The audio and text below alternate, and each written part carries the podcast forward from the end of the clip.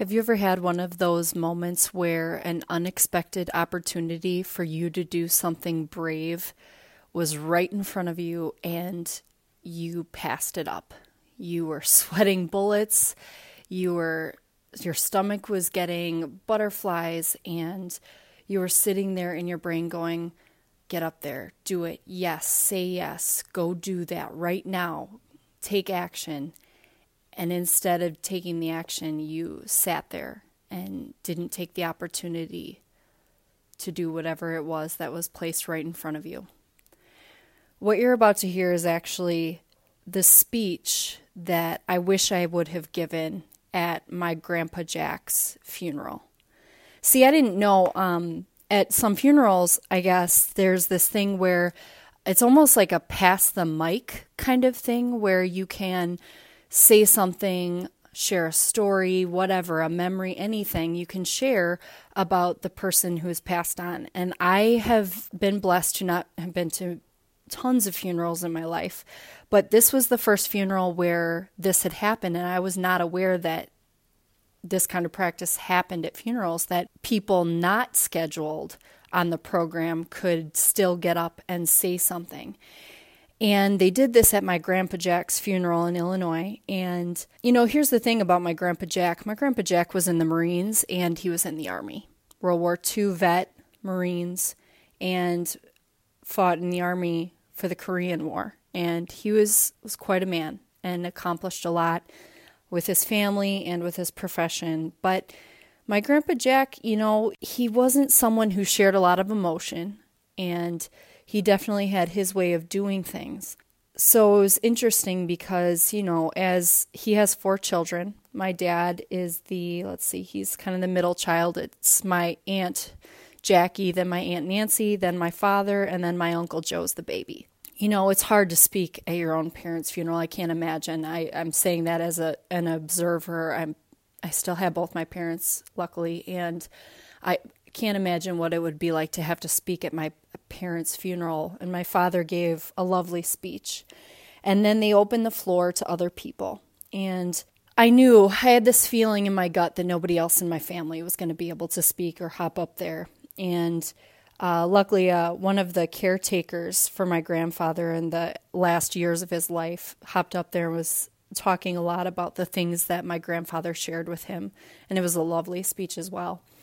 And I was sitting there in my seat going, Get up there. You have a story. You have a really good memory with your grandfather that might benefit others. Go up there and share. And if nothing else, it's going to, you know, somehow grandpa's going to hear that and he's going to know that that meant a lot to you. And so I was just sitting there in the pew of this church and I was sweating bullets. I'm telling you guys, as soon as they offered this opportunity, that memory with my grandfather came into my head and I knew I was like, I need to get up there. I'm supposed to get up there and say this. Jessica, go up there and tell the story. Tell the story of that day at the breakfast table. Tell them. And I had just watched my father give a speech, so I was already a little teary eyed, but I was really nervous about sharing it. And my stomach was just like all over the place with fluttering and butterflies and things like that. And I, I didn't. I didn't get out of my pew and walk up there. And the funny part is about it to me now, looking back, is I'm the one who likes to get up and share in front of groups. I was a teacher for over eight years, so getting up in front of groups is not really an issue for me, but I didn't do it. And it's one of those things that I kind of regret, and I have to have faith that maybe that wasn't the right time to share that story with that particular audience and maybe, you know, worked out in the end. But I feel like I still need to share the story. So that's what you're going to hear today is the speech about my grandfather and I at the kitchen table when my grandma um, was probably in the last months of her life. She was struggling with um, emphysema. And he and I were alone at the kitchen table.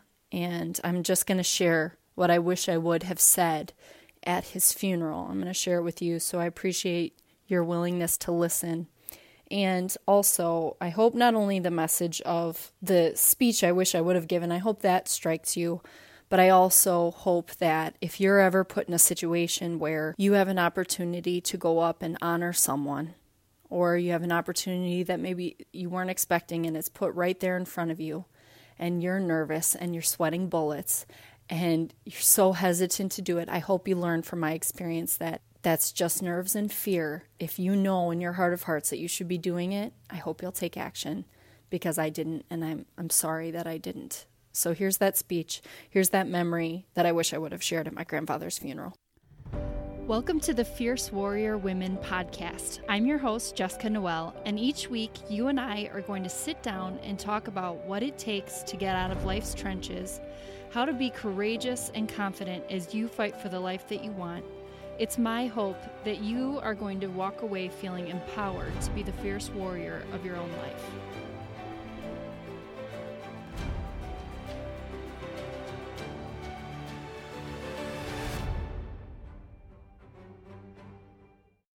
I'll never forget the morning that Grandpa and I sat alone at the kitchen table. I was about 16 years old, and this was something that didn't happen a whole lot. Grandpa and I sitting alone at the kitchen table at breakfast, usually, you know, my family members would be there, or for sure my grandmother, because she was always the slowest eater. It would take her forever, so she would have been at the kitchen table. But on this particular morning, uh, it was just Grandpa and I. And Grandma was in her bedroom, laying in her bed, and I could hear the oxygen tank going. And I don't even know what we were talking about before, or if we were even talking, but suddenly my grandpa looked at me and he said, Jessica, your grandmother and I, we, we talk about you a lot. And it kind of struck me because you don't really think about your grandparents talking about you. You go, you visit, you get cards, we spend time together and, you know, create a lot of memories together, but you don't really as a kid think that your grandparents talk about you when you're not there. And so it kind of struck me. And he said, "But Jessica, grandma and I, we talk about you a lot. And we both agree that you could do great things in this life. You could do great things in the world." I remember thinking, "Wow, you know, my first reaction was just, wow, I had never heard anything like this from my grandpa. My grandpa, Marine, Army, I can't even think of a time when he really showed a strong emotion in any direction. And he was sitting there telling me that I was capable of great things. So I was blown away. And then he followed it up with, Yeah, Grandma and I know that you are capable of great things. We're just wondering if you're going to. And that may seem harsh. And at the time when I was 16 years old, it, I think it did initially to me. What does he mean by that? Am I going to? Am I going to achieve those great things? Am I going to go do that? What does he mean by that? And I struggled with it for years. And finally, in my early 20s, I one time, it had come up in my mind. I was going through a struggle. And I told my dad the story of the time that grandpa and I were at the kitchen table. And he told me that I was capable of great things, that he and grandma talked about it, and that they were wondering if I was going to do those great things.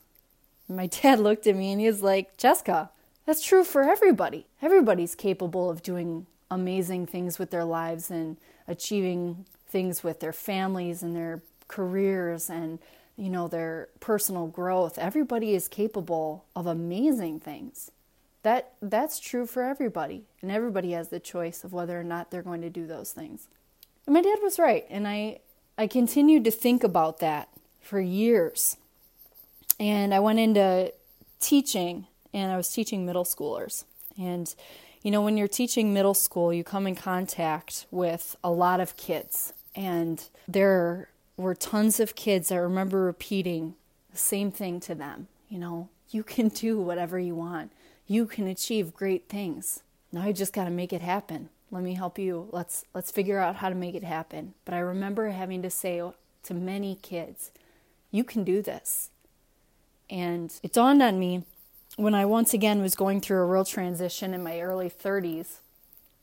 That memory came up of grandpa and I sitting at the kitchen table. And I was thinking about the changes that I was thinking about in my life and what I wanted to do and the legacy I wanted to leave and what I wanted to stand for and the things that I wanted to do daily to make the world better you know, who did I really want to be in this world?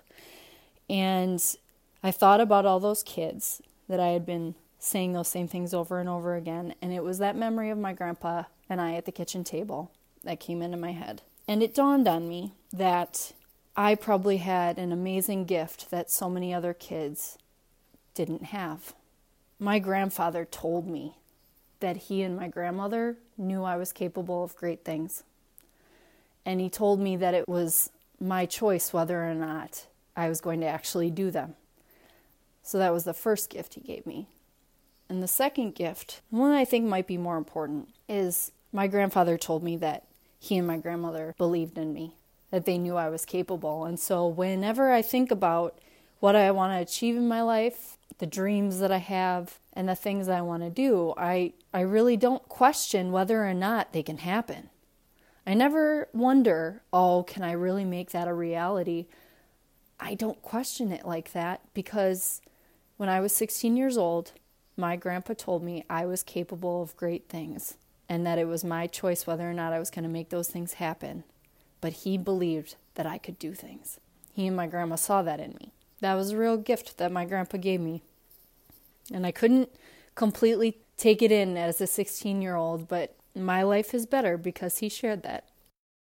Thank you so much for listening to the speech that I didn't give. And I just want to send you a message and reiterate what both my grandfather and my father said to me. I want you to know that you are capable of great things just like I am. You are absolutely capable. Whatever you want to achieve, I genuinely believe that you can figure it out and find a way to make it happen, make it a reality. And I also want to remind you that there are definitely times in life, like my grandfather's funeral, where you're going to be given an opportunity and you're going to sit there and know that you should really be taking action. And you're nervous and maybe sweating bullets like I was, and maybe you don't look the way you wanted to, or you're not sure what you're going to say. Get up and do it anyway. I just encourage you to overcome those fears and nerves. Know that they're normal. That happens to all of us. But take the opportunity. You know, um, I recently posted a quote on my Instagram about what I would rather say at the end of my life. Oh, I wish I had, or can't believe I did that. I don't want you to be sitting there saying to yourself, man, I wish I had done that. So thank you I appreciate you, and you know what? You're capable of doing amazing things in this life. So go do them. Thank you so much for listening to this episode of the Fierce Warrior Women podcast. Subscribe so that you are notified every time that I post a new episode. Looking forward to talking to you next time. Take care.